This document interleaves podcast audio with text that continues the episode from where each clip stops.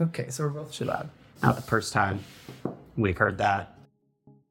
I'm Charlie Sohn, a screenwriter and journalist, I'm Agnes Reese, a pop singer and songwriter. and this is Mysteries of the Euroverse. On today's episode, we're talking politics in Eurovision's modern era.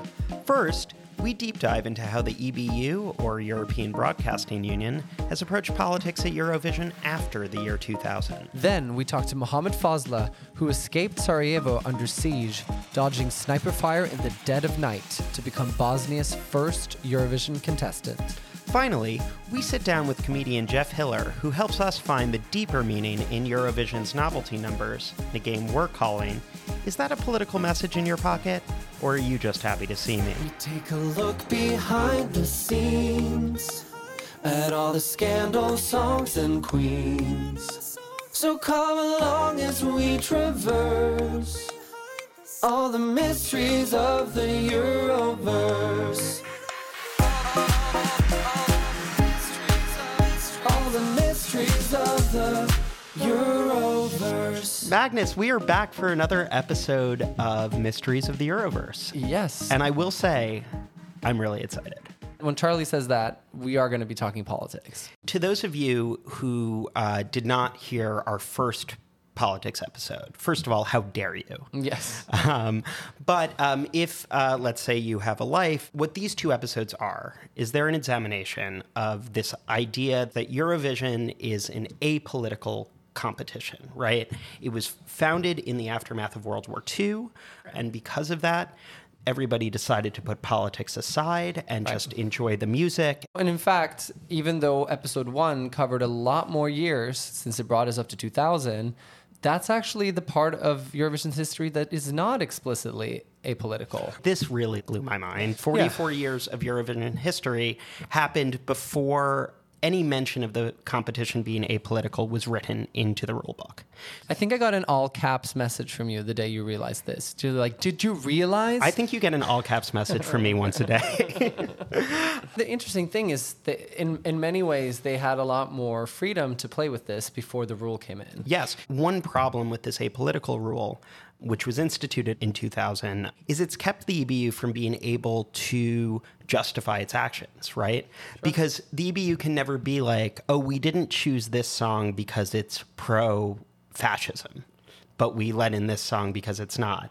Everything has to be like, oh, well, this song was political and this song was apolitical. Eurovision was maybe becoming a little bit more commercial. Yes. Uh, and trying to be a little bit more on the side of entertainment.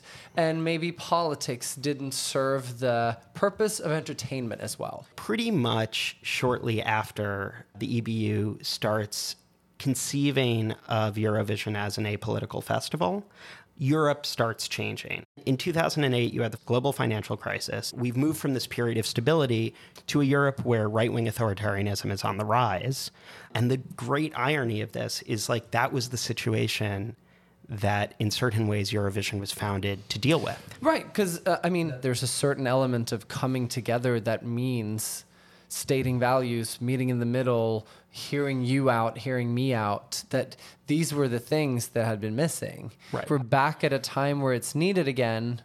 And maybe if the rule wasn't there, it could have just naturally spun into being that again. We understand this is not easy. For a competition that has navigated being around some really, really intense conflicts, trying to maybe throw a little bit of cool water on it, there's definitely merit in that. Oh, yeah. So that the thing doesn't collapse. They're decisions that the EBU is making, no matter what they put in the rule book. Right. And so it's like what we want to do is talk about how maybe those de- decisions can become a little bit more explicit. Yep. So we, the audience, can evaluate them and be like, is this what we want from the organization we support? This episode will be structured around uh, four countries in Eurovision who have, you know, been at the center of conflict and how that has played out in Eurovision.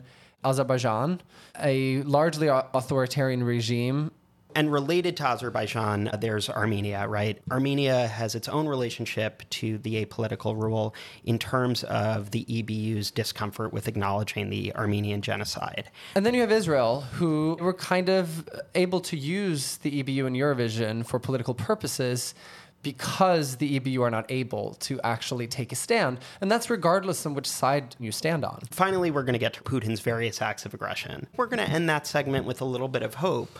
Though the apolitical rule is still on the books, we might be moving into a new era of Eurovision. So, the first country that we're going to deal with is Azerbaijan, who entered the competition for the first time in 2008. A year later, police in Baku, you know, the capital of Azerbaijan, started hauling people in for interrogation. Azerbaijani citizens were identified as having televoted for Armenia in Eurovision. So to say that again, because it's insane, Yes. the Azerbaijani police were interrogating and detaining people based on their Eurovision votes. That's kind of maybe one of the biggest threats to in the integrity of a competition you can have. Oh, yeah. It's like when we talk about democratic elections in countries where people go, yeah, technically there was an election. Yeah. But if you voted for the wrong person, you would just get killed. It's like that's not an election. Yes. Even though they discussed banning Az- Azerbaijan for three years, the ultimate decision was to fine the country or fine the delegation 2,700 euros. That, in and of itself, is a fine decision. But it's the context for some of these other decisions that the EBU made. This is where it's very important that in the Eurovision rulebook, a country in good standing that wins is offered to host the next year. So then, in 2011, when it should be said they would have been not in the competition under a three year ban, Yes. Azerbaijan wins, which means that in 2012 they hosted. And the competition in Baku really was an endorsement of a really brutal regime. In order to build the stadium, Azerbaijan bulldozed homes of low income people and just forcibly removed them. 2012 is the year Loreen wins for the first time. When Loreen got to Azerbaijan, uh, she met with human rights activists in Yeah. Baku. The Azerbaijani government did not like this. So I just want to read a quote from Azadlik, which is an Azeri opposition newspaper. She said, Human rights are violated in Azerbaijan every day. One should not be silent about such things, which is a very interesting quote. Knowing what the rule Yeah, of- given that the EBU is being very silent about such things, the government of Azerbaijan hit back at Loreen. Ali Hasanov, who was the head of public and political issues department at the presidential administration. This is what he said. Unfortunately, there are some attempts of politicization. The musical event cannot be politicized. He literally basically took out the EBU rulebook and smacked it in Loreen's face. Yes. and given her nails, um, that was Well, I a will very say, risky move. back Didn't in have them back 2012, then. didn't have those nails. That's true. Yeah. That's true. The EBU did not stand up for Loreen. The EBU did not release any statement clarifying that they stood on the side of meeting with human rights activists.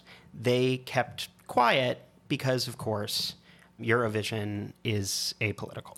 There's not a doubt in my mind that they don't think that Azerbaijan did not handle all of this correctly.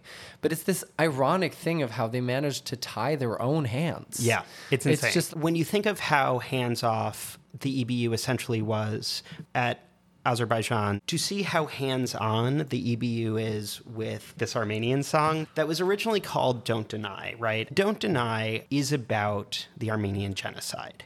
During World War I, the Ottoman Empire killed a ton of Armenians and drove others out of their homes.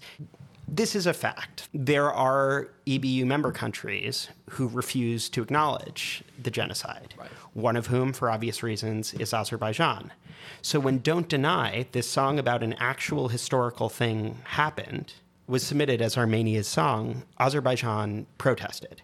And the EBU stepped in under the apolitical rule.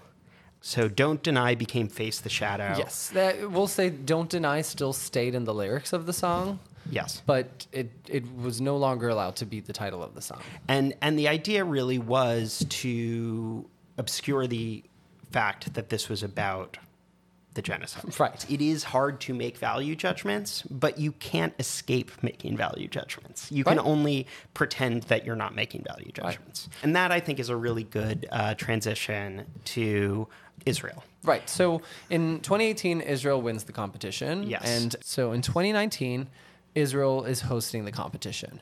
Um, initially, they announced that it was going to be hosted in Jerusalem. Jerusalem is disputed territory, Right. right?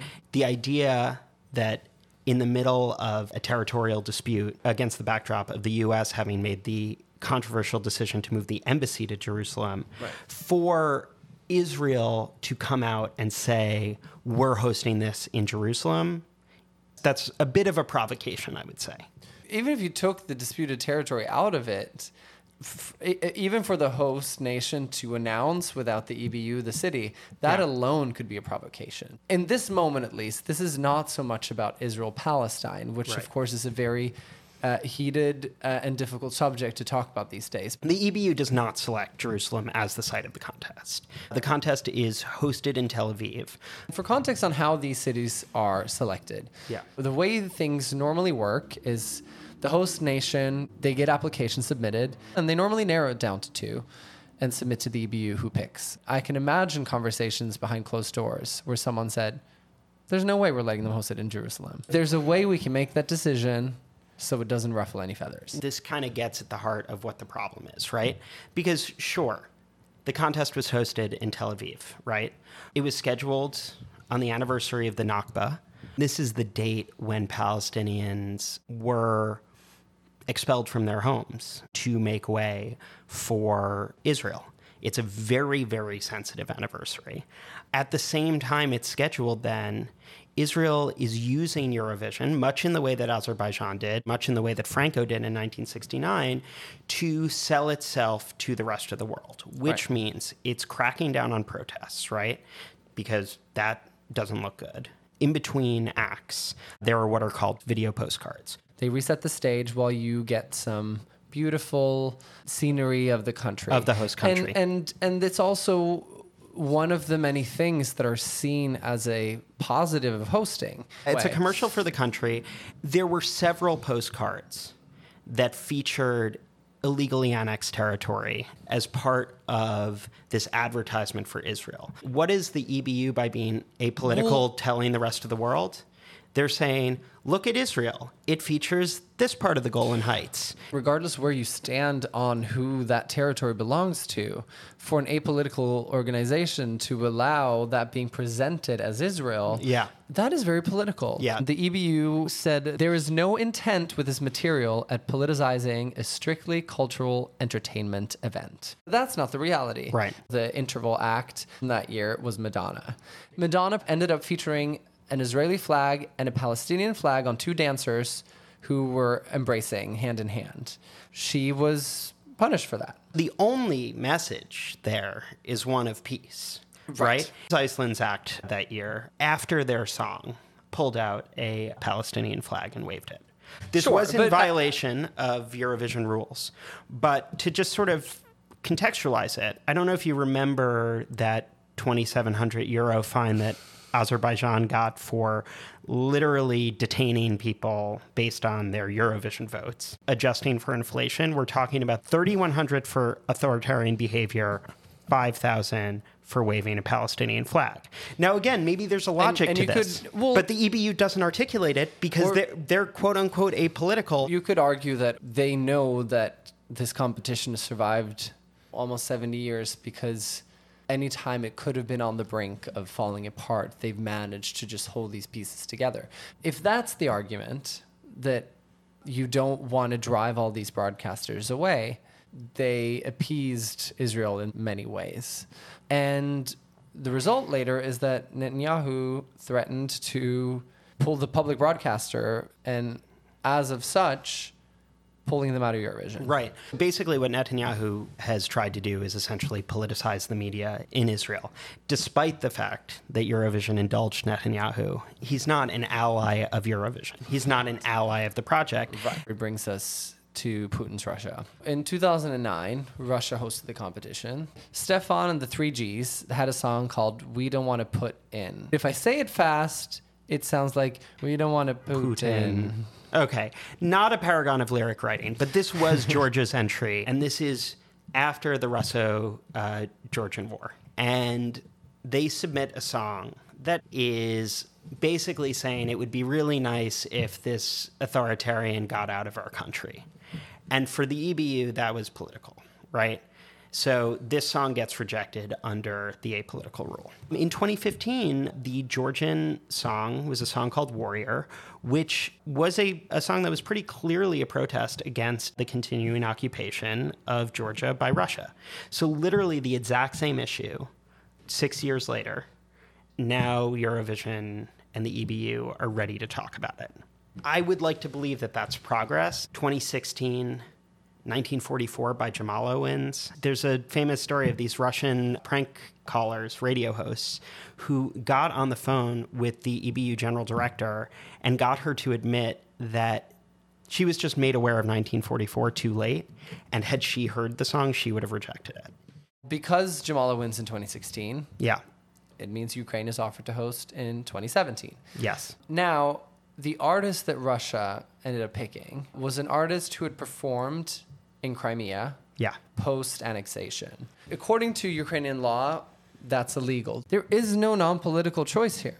And they ended up making a choice of threatening Ukraine, essentially. This is where the story becomes hopeful for Eurovision, at least. What we've talked about, right, is the EBU lets in Jamala's song, maybe regrets it, but then it becomes associated with this huge moment where the winner of the contest is essentially singing a song about being expelled from Crimea in the way that Dana International and oh, then Conchita absolutely. Wurst changed the way people viewed Eurovision in terms of LGBT rights. I think Jamala did that. Directly after Putin invaded Ukraine in 2022, the EBU did release a statement saying, look, we're an apolitical festival. We don't get involved in this. But there was enough pushback from the individual member broadcasters that I think a day after that, two days after that, I think- the EBU reversed course Several countries threatened to pull out. when they said that Russia would not be participating, I believe the quote was, "We don't want to Putin." Mm, I was not sure where you were going with that. Oh my God. Similar to what happened with Jamala, where the identity of the festival changed when she won. 2022, where Kalush Orchestra, because of the televote, just dominates, right? It's the highest televote that a act has ever gotten, right? And Kalush Orchestra, for those of you who don't know, was the Ukrainian act that year.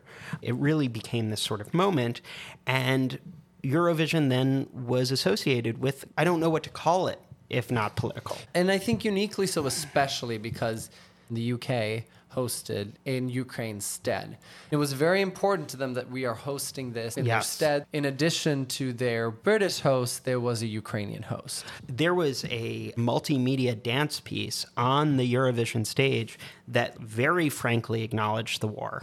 Literally, images of bombed out buildings. It was designed to speak to the war in a way that Eurovision hadn't. So that that gives me a lot of hope. And yet, the the rule is still on the books. Without having rules that you can apply consistently, we're just waiting until the next conflict and it's going to be open to interpretation whether the EBU is treating that conflict the same way as Ukraine. If they had a pre-existing rule about we don't host in disputed territory, it would Yes. be very easy. Right. Like you, you don't have to make a decision on where you stand on the disputed territory, but we just don't host on disputed territory. Yes, I think we're both on a certain level arguing for a more explicit Eurovision in terms Yeah. of both allowing individual artists to not be censored and wanting the contest itself to stand up for what it calls its stated values. Not just like we don't want any songs that are going to make the competition look political, right? What's beyond the pale?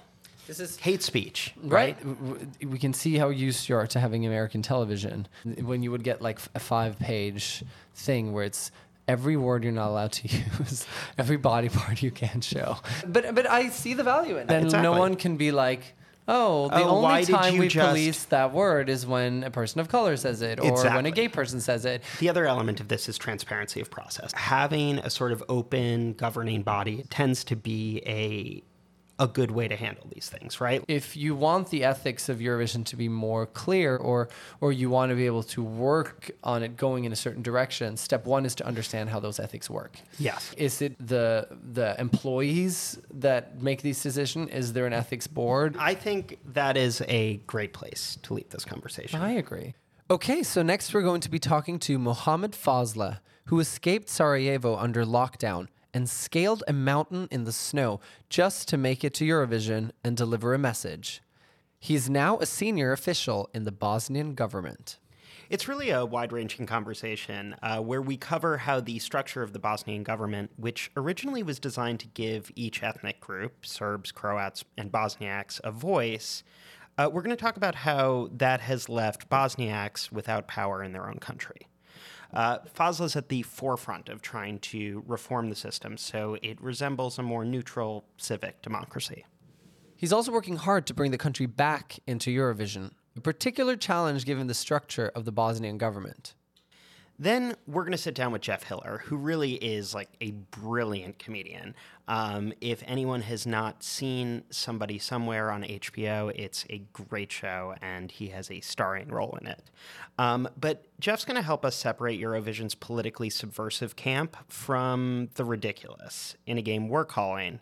Is that a political message in your pocket, or are you just happy to see me? But first, let's listen to some of Fazla's 1993 Eurovision song, All the Pain in the World.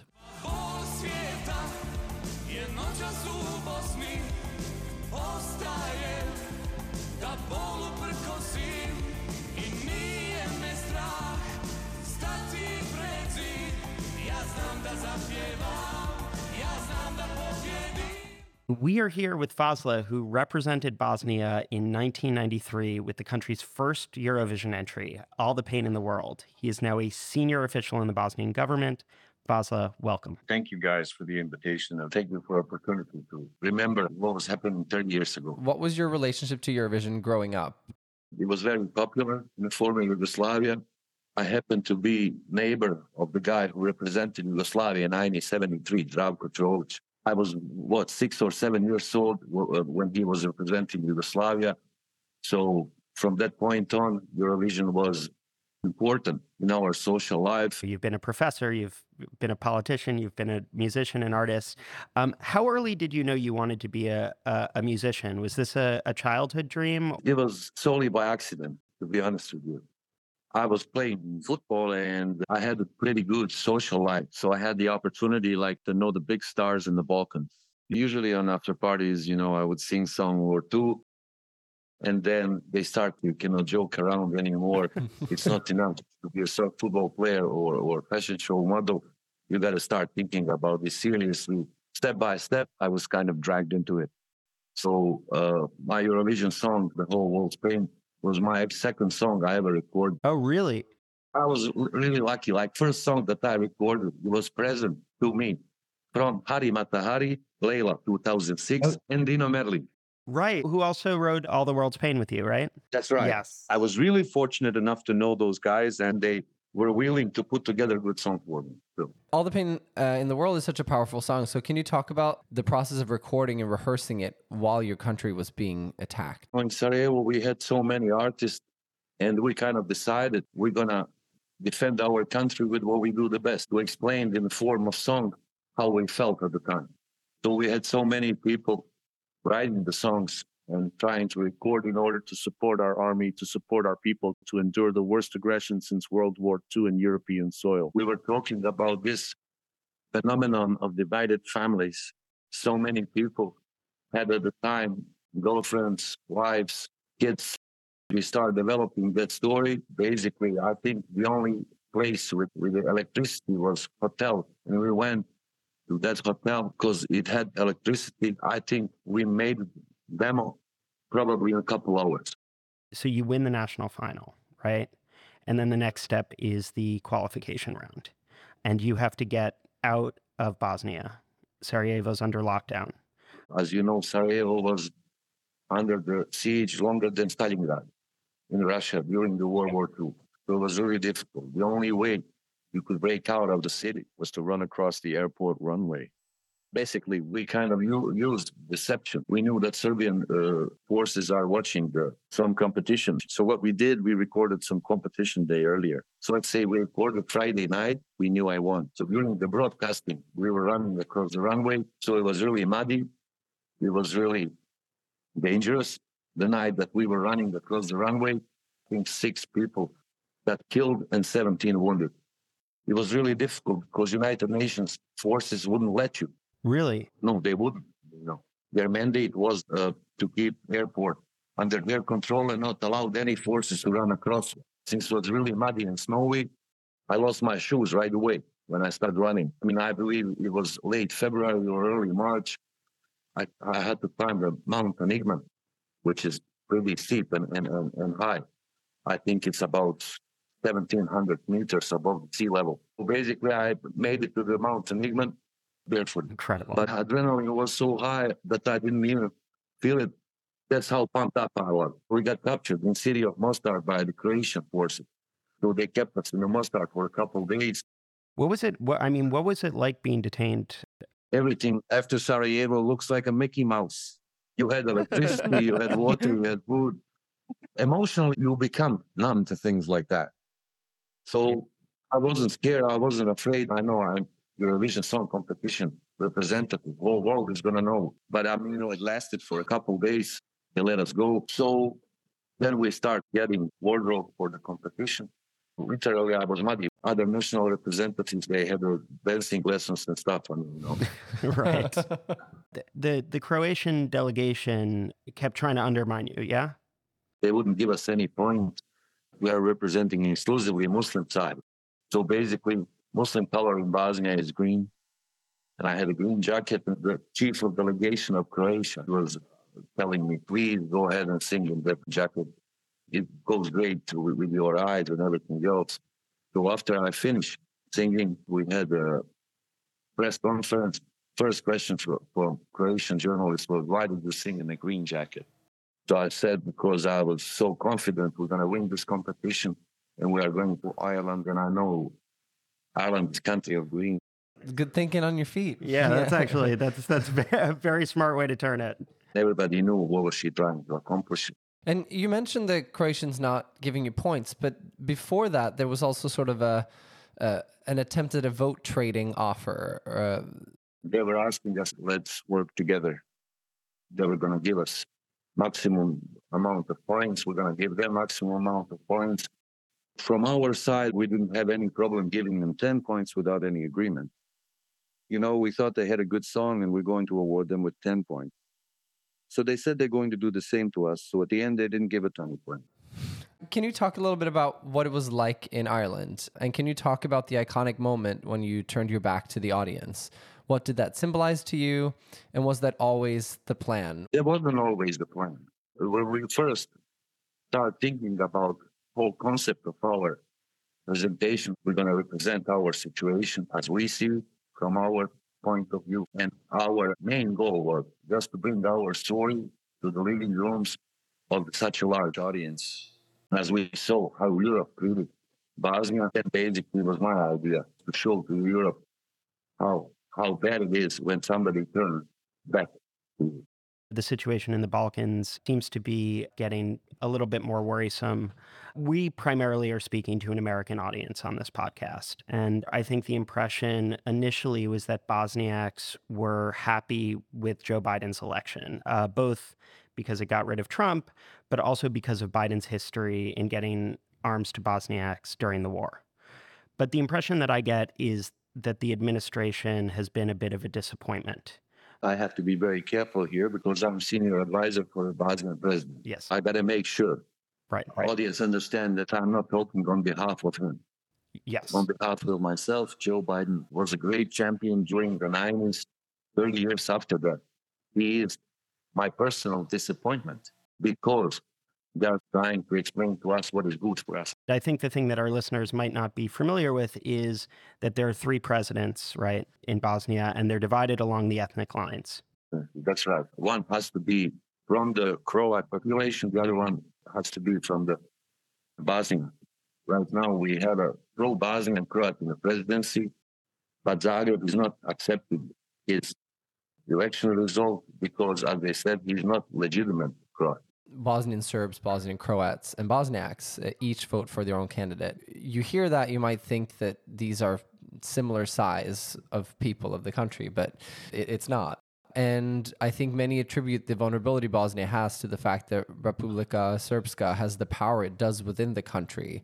1995, Bosnia signed peace agreement with Croatia and Serbia, which stopped the war. This agreement was basis for a new government. So up to 2010, Bosnia had certain progression that we were all happy with. But recently, meddling of Croatia and Serbia, we are still under aggression, just it's a different form of warfare. So, just to talk about some of that aggression, you have Vucic's administration making noises about a greater Serbia, which for our listeners is similar to Putin's idea of a greater Russia. It basically means territorial expansion, right? And then within the country, you have the Republika Srpska, right? They have been also making noises about unification. They're making noises about secession. Yes. This structure has existed for a while. Why are the tensions bubbling up now, do you think? Because this seems to reflect a broader issue in Europe. You have very aggressive actors like Putin. Even in the Balkans, you had the Montenegrin election. What do you think is going on where we had a time of relative peace and now it seems to be spiking again? Global picture is different. I think Europe is trying to be kind to Serbia because they are afraid they're gonna go completely on the Russian side. They know that Serbia is for a long time, for two centuries, always on the Russian side. They didn't even impose sanctions against Russia. What kind of reform do you think is necessary? What we are doing right now, this type of government, government uh, European court saying it's illegal. European Union is asking us to implement 14 points. We said, let's do it. Then we would have civic state and we would be a normal country like every other country in Europe. To bring it back to Eurovision, this tripart structure has been part of the reason that Bosnia has not been back to Eurovision. It's the only reason actually why we are not going to Eurovision. Government, they don't want to finance. They are happy that we are not competing at Eurovision Song Competition because they are assuming if Croatia is there and Serbia is there, Serb ethnic population will pull and cheer and identify with the Serbian national song, and Croats, ethnic Croats in Bosnia, they will identify with the Croat national. They're trying to prevent Bosnia's national identity. That's precisely Yep. what it is. This is like also a place though where I wonder if the EBU could be helpful. Bosnia is a democratic country that's the product of the values that that the EBU talks about. Individual self-determination freedom and the forces against you are the forces that the EBU says that they don't like right? Territorial expansionists warmongers. Um, has there been any conversation about the EBU providing financial help if these funds are really locked up by Republika Srpska and, and, and the Croatian? Reason why I'm doing what I'm doing at this point is to open up that conversation. That's going to be my task, and we'll see how far we'll, we'll get there. I'm going next month to Paris. Then afterwards, I'm going to Germany and Slovenia. So I'm going to open up some conversation. We are very excited for Bosnia to return to the competition, particularly given the success that the country's had. But I think there's probably a broader reason why you're dedicated to bringing Bosnia to Eurovision again.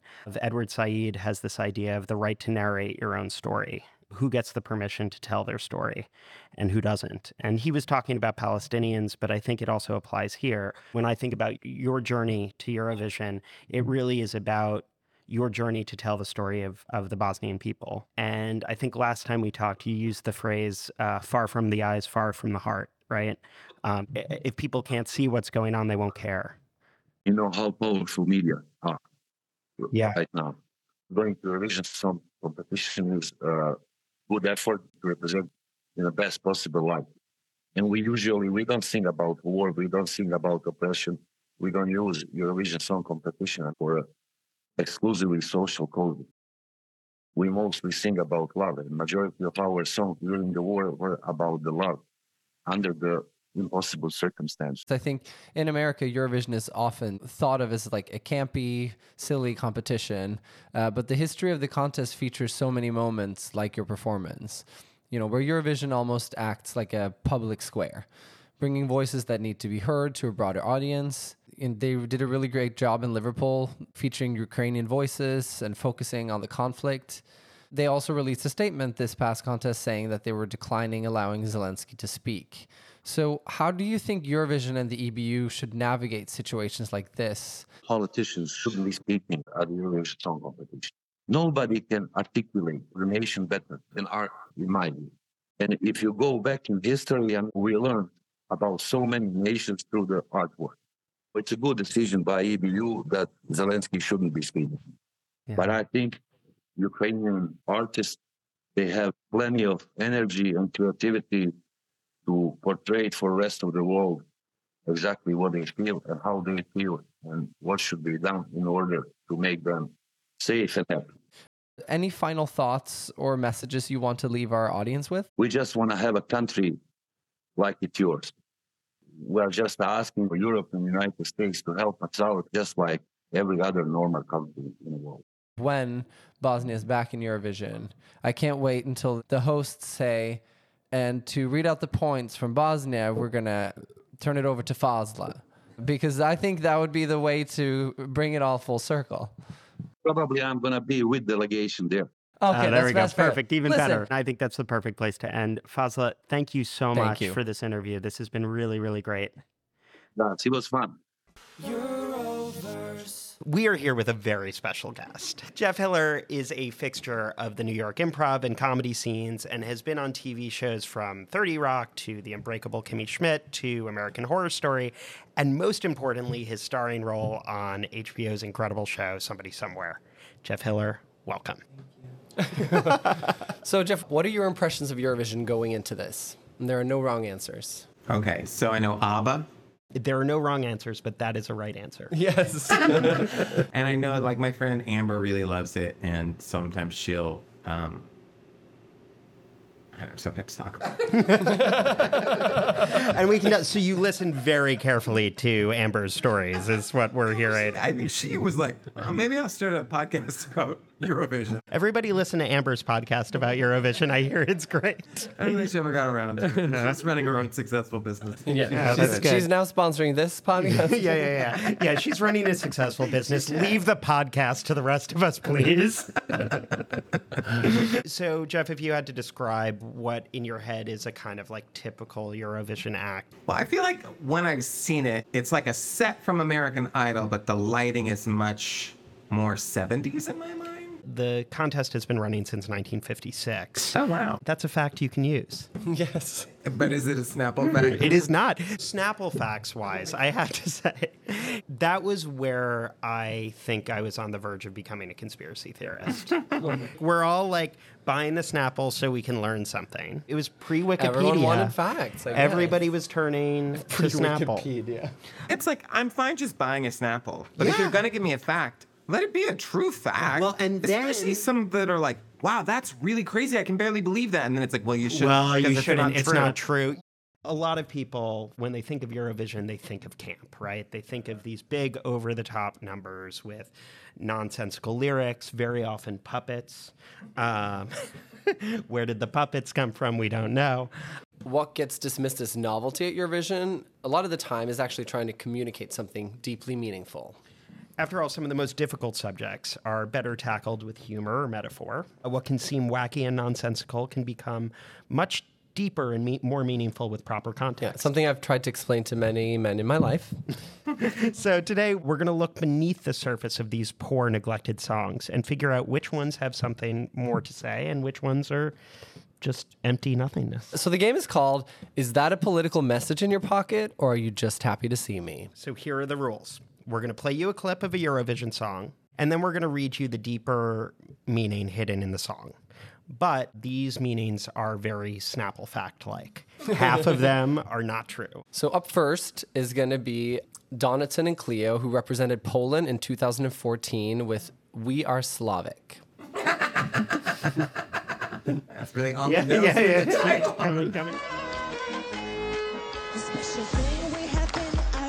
Oh my God. Okay, there's a woman washing laundry with just the biggest, biggest gazangas. She's churning butter and it looks very. You know that SNL sketch when she's like pink shirt nose with the? This woman knows.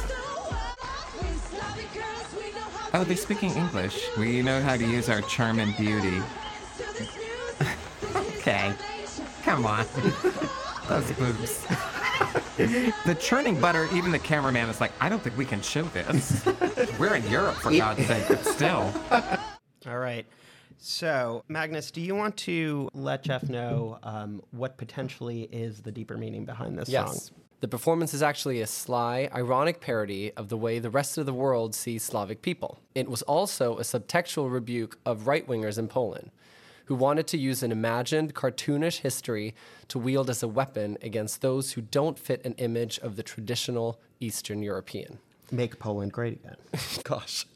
By sexualizing the farm girl, for instance, Donatan and Cleo sent the message that gratuitous sexuality is not merely a product of modern society, but has been around forever. Needs to learn that? So, Your grandparents like to bang too. Hey. That's why I'm here, baby. I mean, she's more than busty. The shirt is ripped open. Her breasts are, I think, heaving. I mean, representation matters.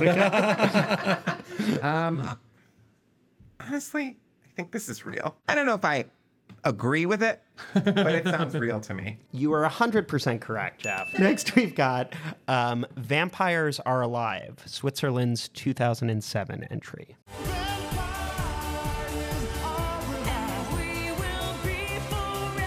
Okay, it's very uh, Lestat. Yes. Oh, very 80s. Okay, she bought like a scrunchie at Duane Reade that has hair on it. I like lyrics that are just blatant. I am a vampire. Oh, okay. Yeah, yeah, yeah. The choreo is everything. It's the- here's the good news. I could do it. the dancing, I I can't describe it. It's so not good. I think that's a great description. Yeah, yeah. It's like when you watch Drag Race on the first episode and they have to make up their own choreography for the, the big group number, and it's just like full on a box step. the Mohawk guy is like deigning to do this choreography. it's so embarrassing. But the girl with the lion mane hair, she is like, In. I'm committing. oh, how strange. There's like a mannequin in the back with a wig that you would get on 34th Street. also, the lead singer is a little bit like along in the tooth compared to everyone else.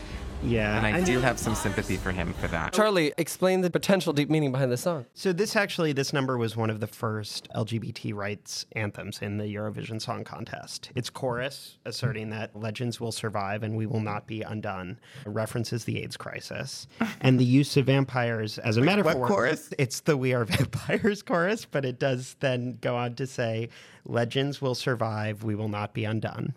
You know, the use of vampires as a metaphor for those in society who are demonized uh, was considered incredibly powerful at the time. Is that uh, a fact or a Snapple fact?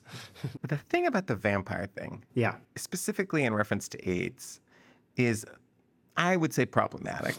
Yes. because vampires, of course, feast on, On blood, blood, and HIV is a bloodborne transmission. That's a little weird today. me. Yeah. On the Also, other hand, it is Eurovision. Right. That's true. Are these all going to be true?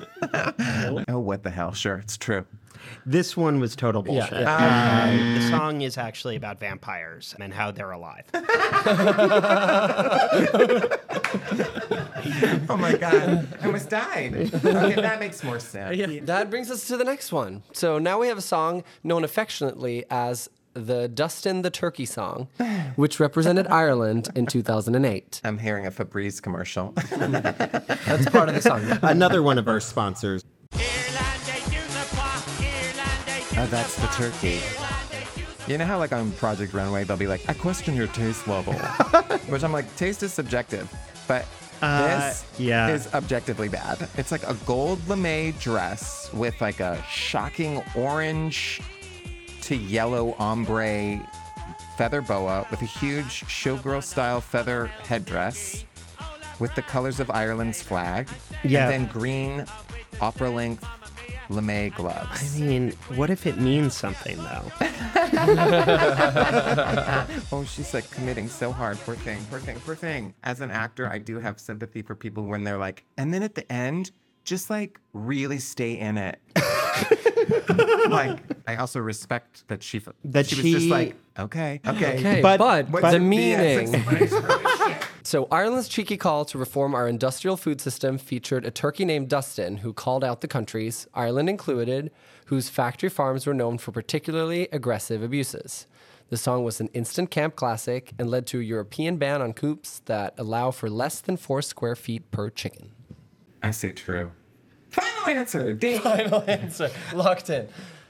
Not true. Oh, that was really smart. You know, like I was like, this is so stupid, but that actually makes almost sense. Certain amount of sense. Yeah, yeah, that was really good. That was even better than the vampires with AIDS. Oh, good. You know what I, I should have known was the issue? Four feet. There's just no way. Four feet is a lot. Well, so And apparently, farmers the, are apparently the average chicken coop allows between three to five feet per chicken. Maybe the chicken is like two feet of that. It's like they're four feet wide, but the chickens are real flat, smushed down. They're like Oh, three. yes. Do you remember when they some scientist had come up with a way to make either square watermelons or square tomatoes? Yeah. So it was like you was could pack. watermelons. The, yeah, you could pack them better. Oh my god. Maybe that's what they're doing for chickens now. Oh, how terrible. Okay, so Back on track. back on track. We are now moving uh, to Latvia's 2008 number, Pirates of the Sea. We are taking it all tonight. They bought their costumes at Party City. oh, she kind of looks like Eartha Kitt. Got the That fat- is Eartha Kitt. Can you imagine? How the mighty have fallen.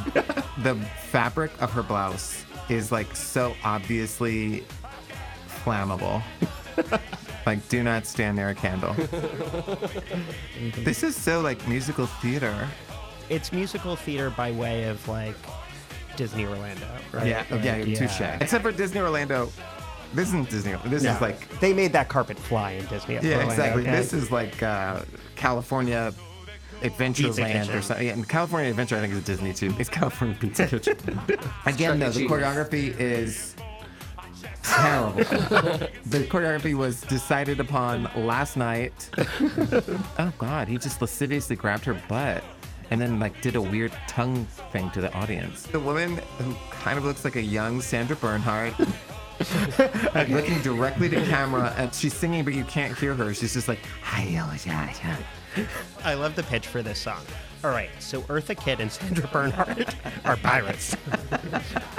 we've got three dollars to costume all Yes. of them all right what what crap are you trying to Okay, Charlie, take it away. So Latvia's entry into the European Union came with imposed taxes and austerity measures that left the country struggling.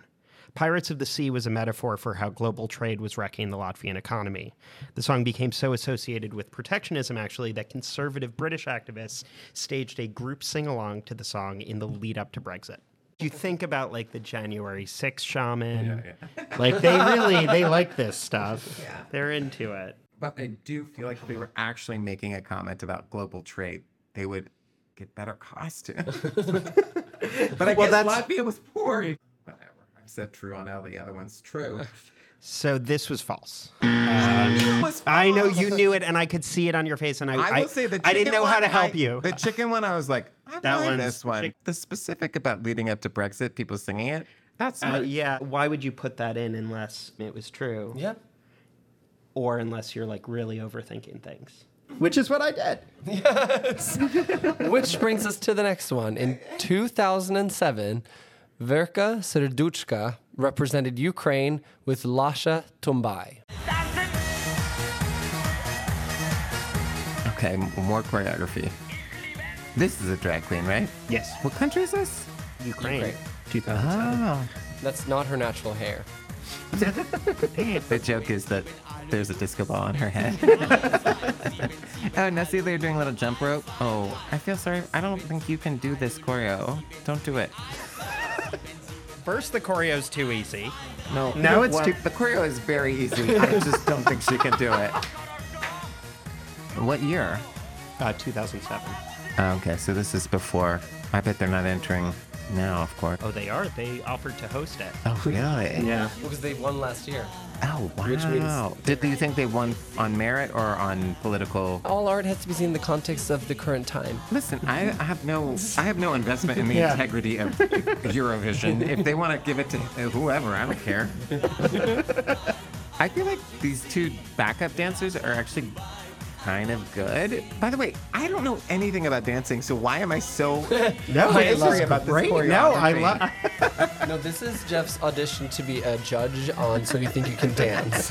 I would be so not good raising their flags. Not even from Ukraine. They're like, I didn't. You bring They're like, back. I didn't bring one. Your French flag, yeah, Swiss flag, flying really hard. yeah. But okay, do it. It's hard to bring 26 flags to one performance, so you just know, fly just whatever you have and That, by the way, is my new life advice. Fly what you have. Although actually, that's the opposite of the self-help book I need. I need the one that's like, no, actually show up prepared and like do the right thing. I'm like already, yeah, I'm already way too comfortable flying whatever I have. so, so Magnus, would you like to tell us about uh, Verka Serduchka's performance? The real point of controversy was the hook lyric Lasha Tumbai. The band insisted that it merely meant milkshake in Mongolian.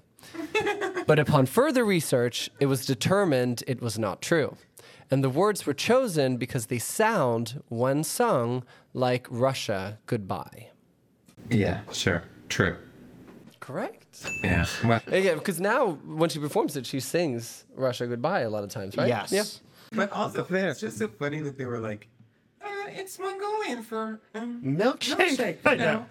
Famous Mongolian milkshake. It's a huge international competition. Doesn't anybody be like, well, wait, I speak Mongolian? It was it was 2007, pre Google. Right, Google Translate. Yeah, yeah. Okay, so Charlie. this is uh, Let 3's Mama's Will you repeat the name of the song again? Mama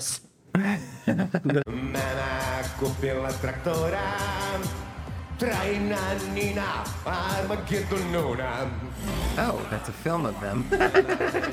oh, what a reveal. okay. That guy's clearly just like learned how to dance for this.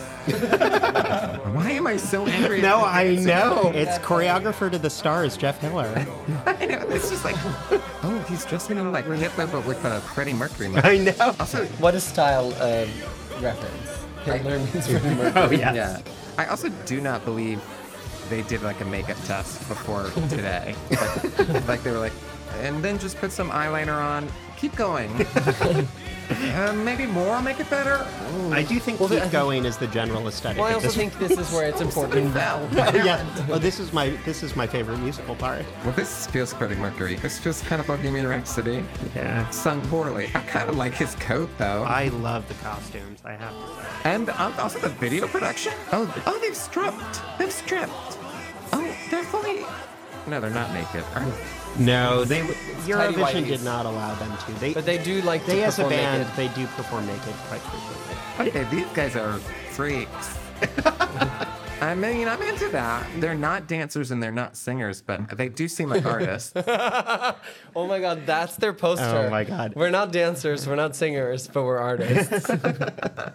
That's been my career. this one? Yeah. No, this one I like. Oh, good. I because I do really like those. Uh, the pirate one is the one. That, Oh, the pirate. No, the pirate one. Well, I want to support the Latvian economy, and I want to- them to maintain Wait, their that one was a independence. bu- that was BS, bullshit. right? Yeah, oh, yeah. Um, okay, so this song, whose repeated lyric is "Mama bought a tractor," uh, refers to the time that Lukashenko, uh, dictator of uh, Belarus, bought Putin a tractor for his 70th birthday.